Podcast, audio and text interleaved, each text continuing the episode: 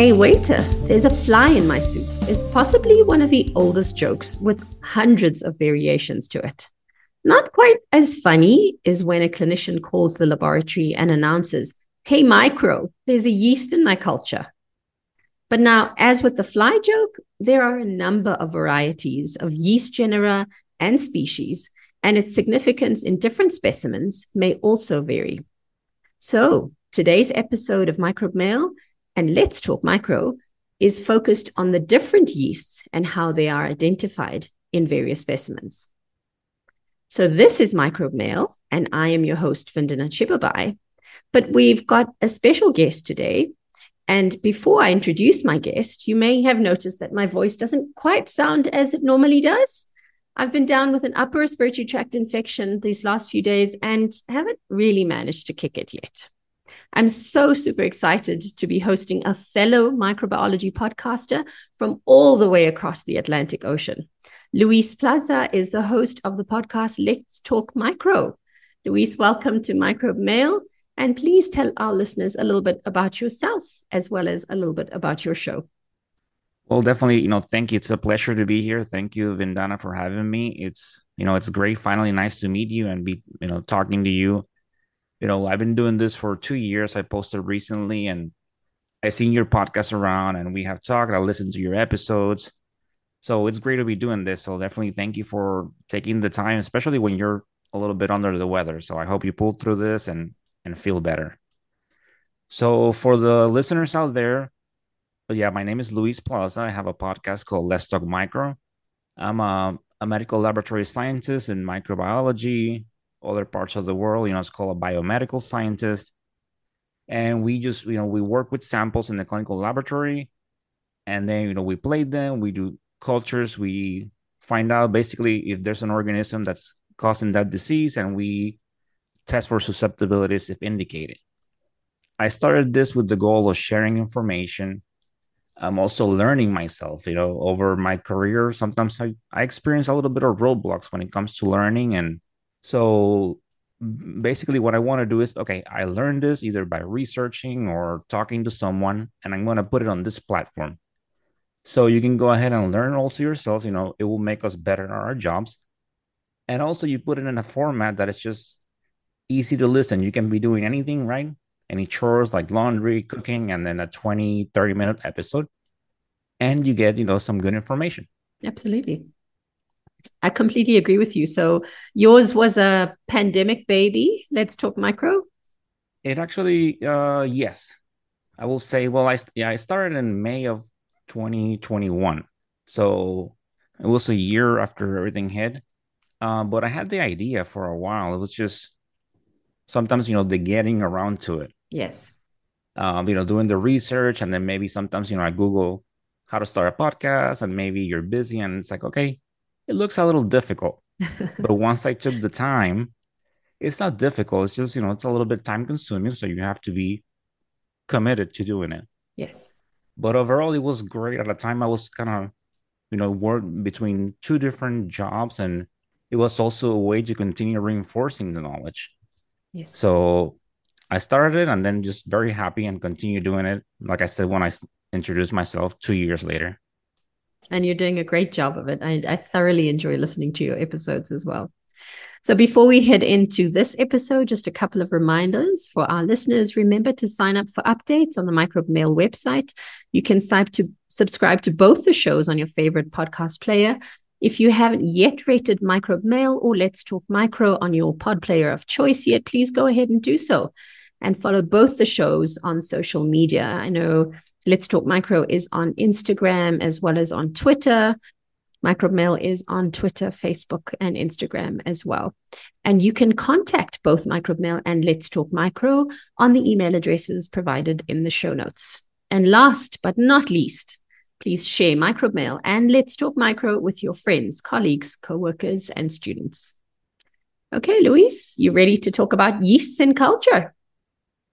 Yes, I am. Awesome. So, first question Can you tell us in which scenarios or clinical specimens the laboratory would try and culture yeasts? Well, in, lo- in the laboratory, uh, typically we try to culture yeast in samples that are they include, you know, sterile body fluids or samples that are product from a, like a surgical intervention. So are sites that are normally sterile in nature. Mm-hmm. So, was, you know, the way here that we do it typically, you know, so you get your bacterial culture, but a lot of the yeast that we'll be talking about, you know, like candida, they definitely grow in your regular blood, chocolate, and even MacConkey agar. Mm-hmm. So you will see some of those when you're working the cultures. And in addition to that, they order if they're looking for a yeast or so they will order a fungal culture with mm-hmm. a little more specialized media to help detect uh, those. But like I mentioned, some of these, if you're working on a on a on a hospital, and even if you don't have a mycology department, so you just basically stick to bacterial cultures, they will grow on your media. So you need to be familiar with them. That way, you know you can properly identify them. So that's quite an important point that you make there that it's going to grow even if you haven't specifically requested fungal culture. Um, but in those little scenarios here and there where it's not that easy to grow, it's useful to let the laboratory know that you're suspecting fungi so that they can add the additional media. Just out of interest, what additional media do your laboratories use? So in our laboratories here in South Africa, we usually have access to Sabouraud dextrose agar. Um, that's our typical yeast agar. What do you use on your side? Yes, we know we definitely have that one, and then we we have um Candida agar, which mm-hmm. is like a like a chrome agar. Right. So you know I have talked about that before in my episodes. So just to put it very simple for you know if you're a student or you're not too familiar with it, you know just basically you know it's an agar. You put your sample there, or you can sub your organism, and then it reacts with the medium, and you will get a color. So that's very popular with, you know, especially when we are in the, in the cultures that I mentioned that that if we're suspecting a yeast or you know we're looking at that initial gram stain and we see okay you know two plus yeast was seen was seen but i'm really all i'm seeing is just maybe this gram negative this gram positive organisms so we'll go ahead and grab that candida agar and grab the original sample and subculture it to it right. to see if we can actually retrieve that agent but those are we also have uh, a Sabouraud dextrose, a Sabdex, that also has a brain heart infusion. Yes. With it. Right. So those are the the ones that we use. Okay, great. So fairly similar. Um, there's some private laboratories in South Africa that are using the Chrome agar. Um, and we recently evaluated it in our laboratory. You need to have a pretty good sense of, of color detection for some of the yeasts to identify um, the different ones. It probably comes with experience. oh, so up until now, you it wasn't used in your in your laboratory. The Chrome agar? No, we didn't mm-hmm. have access to it until until very recently. Okay, yeah. You know, now that we're talking about this, it's always interesting when you talk to microbiologists from other parts, you know, of different parts of the world or areas like you always see, right? Sometimes, you know, we have this stuff and then we think that maybe everyone uses them. That's true. And as you talk and we become aware, okay, it's something that not not everyone does. Um, but that's good. You know, I think it's very it's very helpful and and some yeast, you know, like uh Candida glabrata, like if you have it on a blood agar, it grows small, it grows like a more pinpoint. But you put it on the Candida agar and it definitely grows stronger. True. So it will help you on if you're using an identification method where you need a suspension or like a very heavy suspension, a heavy McFarland standard. So it will help you, you know, if you don't have MALDI-TOF. So it's definitely very helpful in those cases. Absolutely. Yeah, I agree with you. So then this concept of there's a fly in my soup came up um, because often we'll get yeasts growing in clinical specimens. And in many cases, there are either contaminants or, or colonizers. And we'll get a panicked clinician picking up the phone and saying, But there's a yeast and there's a candida that's growing in the specimen. Oh my goodness, what should I do? Um, you know, and that's really what sparked the idea for this episode. So, can you tell us which yeast or which specimens you would consider a yeast to be a contaminant or a colonizer, or not necessarily all that significant? Well, definitely, you know, samples from a from a respiratory nature. Um, you know, when we have sputums or so those, and I know that sometimes you know it causes a little bit of hesitance with the text because you're seeing mm. something growing on your plate, and then you're trained, especially like right, you're thinking body fluid, you're thinking blood, which is also another one from blood cultures. So you're thinking, okay, I'm seeing something grow on this plate and I'm letting it go as as normal flora. Mm-hmm. So in sites like that, but then when it comes to like patients from cystic fibrosis, you know, we do, you know, work those up. But in just regular sputum samples, we just, you know, uh, it, was, it will get released as um, oropharyngeal flora. And even from the gram stain standpoint, if you're seeing yeast and samples like that, it just gets reported as oropharyngeal flora present or seen. Yes, and in fact, that that's the one situation where clinicians often phone in a panic state it's a sputum specimen. Is it a candida pneumonia? so true. It's it's generally a colonizer contaminant from the upper respiratory tract during collection of the specimen, in fact. Yes, and, and sometimes you know it makes it and I can see it's also with the the physician because and we'll talk a little bit more about this, but sometimes you know depending on what kind of instrument instrumentation you have, you know, when it comes to identifying the you know the yeast the, the lab is not even able to identify it it might have to be sent out to another place. Right. So a physician also can okay i'm not seeing an id i saw maybe something was seen on the on the gram stain so what is it? And then it? the delay where you're sending it out to get tested if to get identified. So yeah i can see that scenario yeah absolutely so, what are the common yeasts that one would isolate in a clinical specimen? And can you tell us a little bit about each of these genera? Yes, certainly. So, definitely, you know, Candida, that's just the, the one that you will see the most in all your samples. And you will encounter from from those that you you know like from the blood the body fluids that i mentioned but definitely overall you will see it on a lot of types of you know of wound cultures uh, you will see it in urine samples as well. So very classic morphology, right? So we said, you know, a little, we call it the feet, right? So very classic. Typically, some some places, you know, will presumptively identify it based on that. Um, so that one you will definitely see it a lot. It's very common, and of course, you know, just you know, you can see it in like you know the thrush, which is an infection of the mucous membranes of the mouth. Another one that you can see is Candida tropicalis, definitely uh, Candida glabrata, which I mentioned, mm-hmm. and you can see that one in urinary tract infections, and also you know parapsilosis, uh, which you know that you can also see it there, and all those that they grow definitely very well on your chrome agar that I mentioned.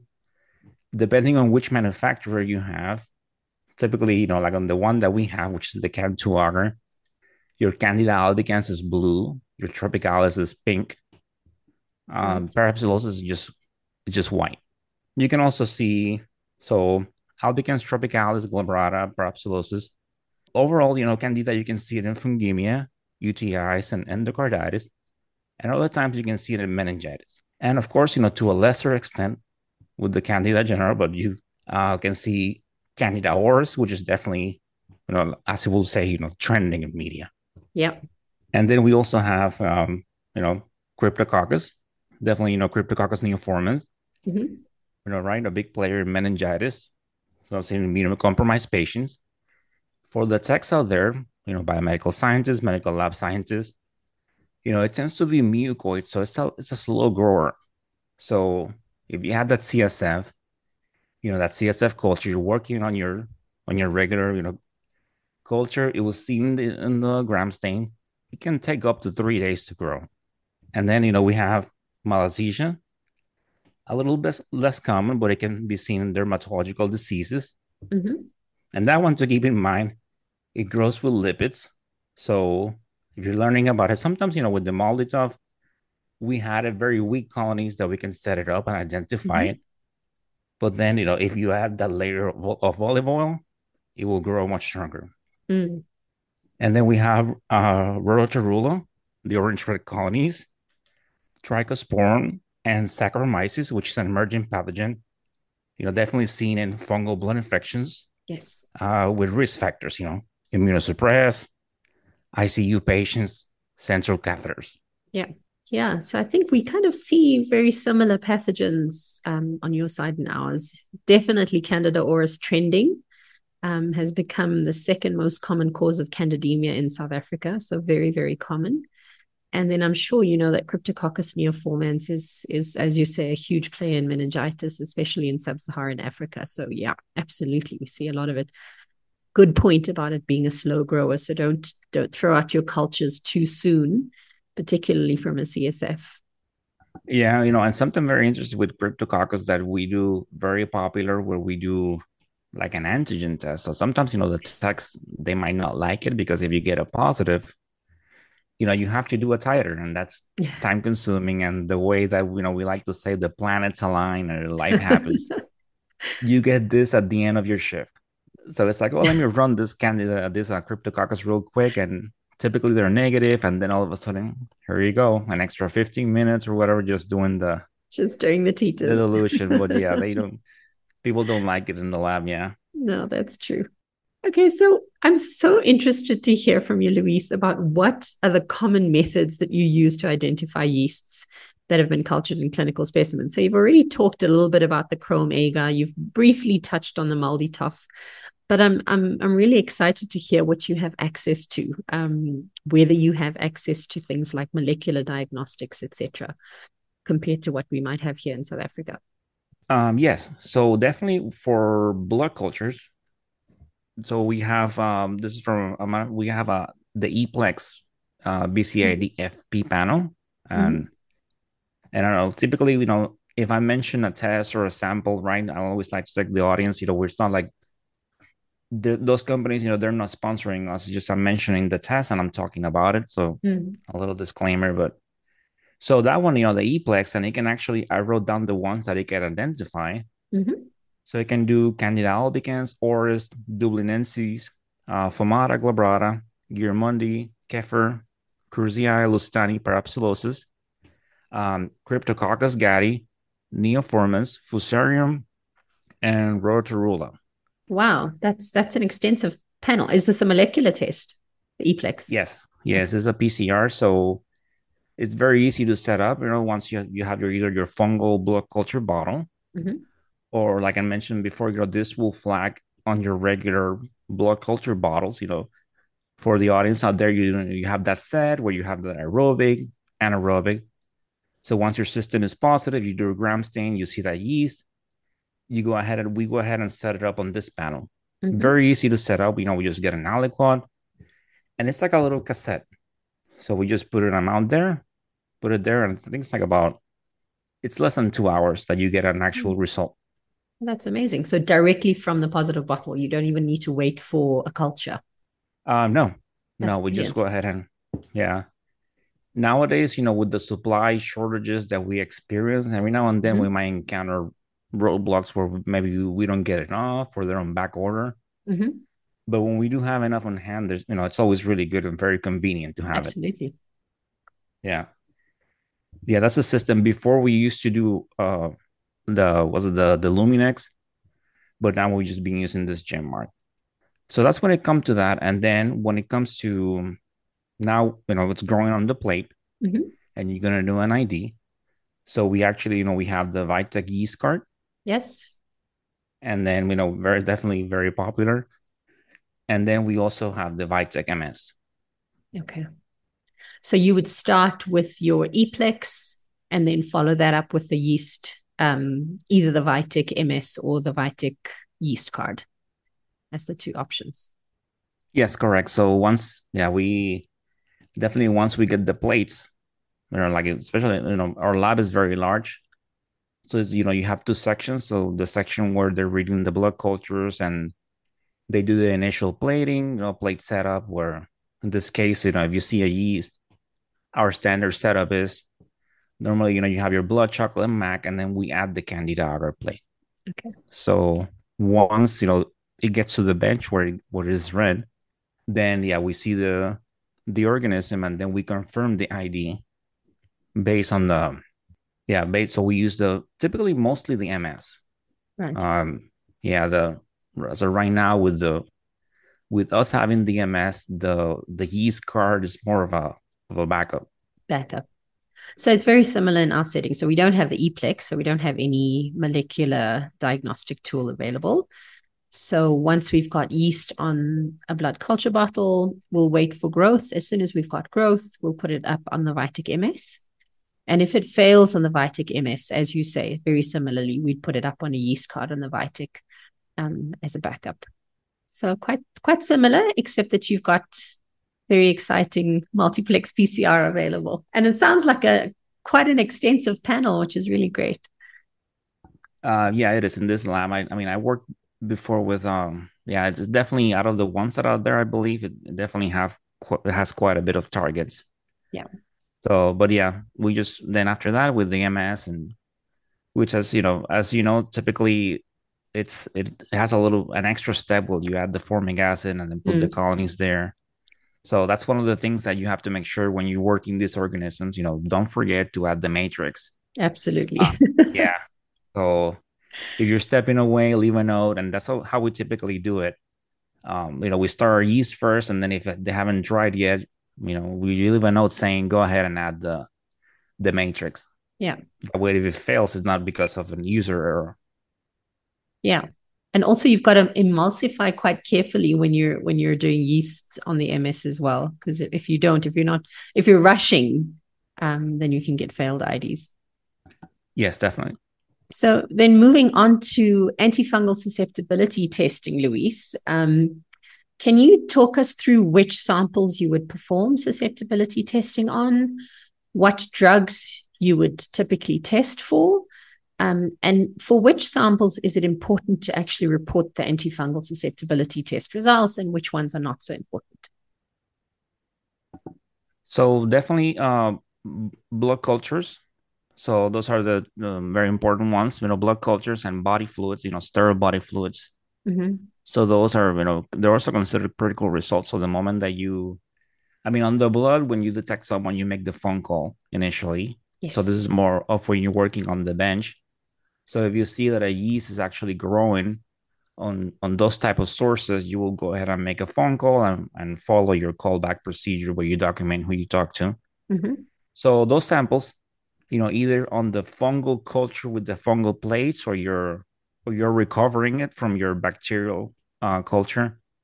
Um, those you go ahead and and do susceptibilities on them, and then we report them. So as of right now, we have two systems we have the Vitek, um, uh, the YS09 card. Mm-hmm. So we do susceptibilities. Uh, that one right now, with our volume and with the other method that I'm going to talk about in a minute. So it's it's also more of a backup, or maybe if you have a request to do susceptibilities on sources that we normally don't do them on. Mm. Um, so that one tests for uh, caspofungin, fluconazole, flucytosine, micafungin, and voriconazole. Okay. And then we have the we do broth microdilution. Okay. And that one, so like I said, you know, that's the most common one that we're using. And then that one is just it tests for it has caspofungin, micafungin, anidulafungin, fluconazole, itraconazole, voriconazole, posaconazole, isavuconazole. Wow. Amphotericin B and flucytosine. This is manual broth microdilution in a routine lab? Uh, yes, correct. I mean, yeah, we so the the setup is actually uh, you know fairly simple, right? So we make a you know originally make our suspension with the yeast broth, and then we transfer an amount. Actually, just make a suspension with water, and then we transfer to the yeast broth, and then we have an automated dispenser. Okay. So it will just release 100 microliters to each of the wells, including the control. And then it takes, you know, we incubate it for 24 hours. Mm. And then we just yeah we have to manually click on the on the you know on the MICs. Yes. And then we report those. But yeah, it's it's it definitely has a lot of you know a lot of drugs and it's not really yeah. labor intensive. Yeah. Yeah, that's an extensive list of antifungal agents that you're testing for. And you don't do the gradient strips or e tests for any of the antifungals? Um, no, no, oh. actually, no. Yeah, I mean, no, no, I mean, it's we're constantly, you know, bringing new things and stuff. Yes. But as of right now, yeah, the broth microdilution has been we've been doing that for a couple years, I believe, and it quickly transitioned right from the from so the, we put the the Vitek card on the back of method. You know, Okay. sometimes, especially if our Maldi go, it's sorry, if we run out of um, you know, sensitizers Yes. uh, or things like that, then we we use the Vitek card. And like I was telling you know the, the audience too, so so typically you can have in the lab someone calls and then you report that you saw a yeast and let's say in urine culture, and the physician calls and say, hey, I'm requesting, you know, can I get susceptibilities? Mm. on this, let's say Candida albicans, for example. And then in cases like that, that's when we go ahead and do the Vitek card. Okay. So you get a more rapid result for them while you're waiting for the broth. Okay. That absolutely makes sense. So the difference on our side is that our first point of call would be the Vitek card. So I don't think we've got the YST09 yet. We're still on 08, but it's fairly similar, I think, to the 09. Just thinking about the antibiotics, uh, antifungals you were mentioning now. Um, not very, very different. And then we've we don't have broth micro- microdilution in our routine labs. So we've got fluconazole, voriconazole, um, mycophenolate, and amphotericin e tests that we use as a second line. Um, and then if we do want broth microdilution, we send that off to the reference laboratory at the NICD, um, and they'll perform that for us. So yeah, I mean we ha- we have access to similar things, just not necessarily all in the same lab. Okay, so now I, I ask because I, I haven't worked with the E test before, so they they normally work very well. Like you get enough growth and everything works pretty well. Yeah, they they work fairly well. Um, they're quite easy. Well, okay, I'm saying easy to read, but easy to read when you're experienced, especially with the azoles. Um, remember, because there you're looking for 80% inhibition and not 100% inhibition. So when you're reading mycophenolate and amphotericin B, that's fairly easy because you're looking at 100% inhibition, but you really need to be quite careful and very experienced to properly read the azole E tests because you will get a little bit of growth even in the area of the ellipse. And you need to be able to differentiate between what is 80% growth versus what was 20% growth. Yeah, but once you've been trained and you've had a bit of experience um, reading them, then they're, they're fairly decent. The growth on the plates is, is remarkably good. Um, so that's not really a problem. And I asked this because I, like I said, I haven't worked with them before. But so, what kind of uh, where do you, what kind of agar do you use for when you're, you're doing e tests? We on yeast? use RPMI media. Now I've just completely hit a blank and I cannot for the life of me remember what the RP and M and the I actually stand for, but we use RPMI media, which is special media for for antifungal susceptibility testing. I'm assuming it's similar to the broth that's required for the broth microdilution. It's probably RPMI broth that's that's used for the for broth microdilution. Yeah, I will definitely research this and, and look it up so I can learn that's something yeah that I haven't worked before and it's pretty yeah Yeah. it's, it's amazing learning about this but you do the same um same same sources basically or is there anything else that that will physicians request or Yeah, generally sterile sites. We try not to do antifungal susceptibility testing on non-sterile sites. So if we did it for non-sterile sites, it would basically be urines from catheterized patients, perhaps in an ICU where it might be significant. That's really, I mean, that's really the only the only situation I can think of where we would do it on a non-sterile specimen. Everywhere else, any other isolate is regarded as a colonizer or a contaminant, really. Yeah, so fairly similar. okay yeah yeah we do sometimes you know we get a lot of requests and to do other stuff so it's just you kind of get familiar with the physician and as you're reporting something you know oh the, i know this is going to come back and Yeah, Because you know, people will kind of just set them up just in case, and when they do that, they end up being right because you do get that request, and okay. you kind of save a save a day. But you know, as we're talking about IDs and susceptibilities, and I mentioned some some places they don't even have the means, and I have worked in labs like that Mhm. where there was there wasn't even a yeast card or anything. It's just they will just presumptively identify Candida albicans and and that's it. And then if anything else, it will have to be sent out. So Yeah. it's always yeah, it's it was definitely different for me and maybe a little bit shocking because I went from a large facility at one time to a smaller one. Mm, and then I went back to the larger one. So just learning how different, you know, labs and what things they do. So that's that's an interesting point, Luis, because you know a few years ago when Candida auris emerged um, in South Africa, you know we looked at all the laboratories in the country and how people identified um, yeasts, and there were in fact a lot of laboratories that would, from non-sterile specimens especially, either identify Candida albicans and anything else that wasn't albicans was just regarded as non-albicans Candida. And, you know, from an infection prevention and control perspective, that wasn't helpful because you didn't know whether you were missing Candida auris. Um, this was also before all of the laboratories uh, managed to get Vitek systems in. So now that everyone's got a Vitek system, there is at least the means to be able to identify all, all yeasts. Whereas before the older systems, I'm not sure if you had these older systems um, in your laboratories as well. We used to use the API Auxacolors and, and, and those identification systems, which would have completely missed um, Candida auris. You know, I am familiar with the API system, but we only use it uh, for the Enterobacterales. So it was just the API uh, 20E, and mm. that was it. And we used it for a few years, but basically, as soon as we got our MALDI-TOF, then that mm. one completely went away. Yeah. But yeah, you know, I like that point that you say, even if you know most places do have a Vitek, so at the very least you have the the means uh, yeah. to you know be able to identify them. So what it takes is doing you know your validation and getting your samples and but that's you know another conversation. But the potential is there. Absolutely, yeah, absolutely, Luis. So Luis, that actually brings us to the spotlight feature of this episode. And today I've got a riddle for you along the theme of mycology, so not completely off, of course. um, and my new favorite thing these days is to ask ChatGPT to write the riddles for me, just because I've become quite lazy to do them myself. So I put in a little thing to say, write me a riddle where the answer is so and so, and then it puts together a really nice riddle for me.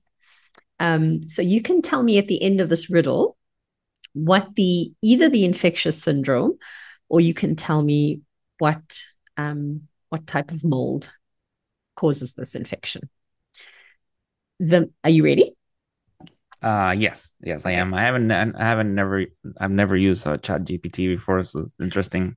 Yeah, it's it's my new favorite little toy, I think. so the mischievous mold that loves your toes bringing redness, scaling, and unbearable woes. Lab tests can reveal its sneaky presence as scientists examine skin scrapings with diligence.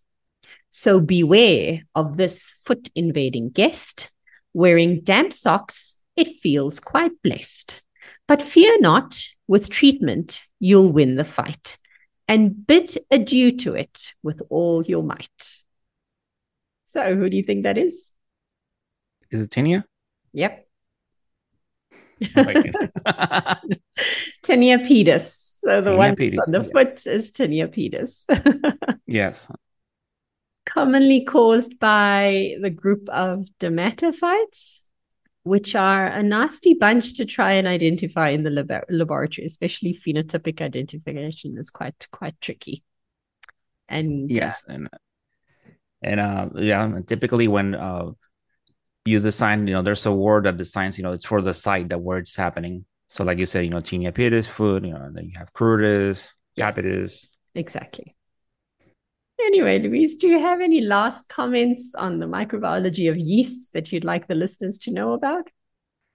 Um, just you know, definitely, like I, you know, like I mentioned, when you are working these cultures and you might be in a place where you know, especially nowadays with the volumes. So mycology, you know, a lot of times, you know, it's it's especially here in the states, you know, in large facilities, it tends to be more compartmentalized.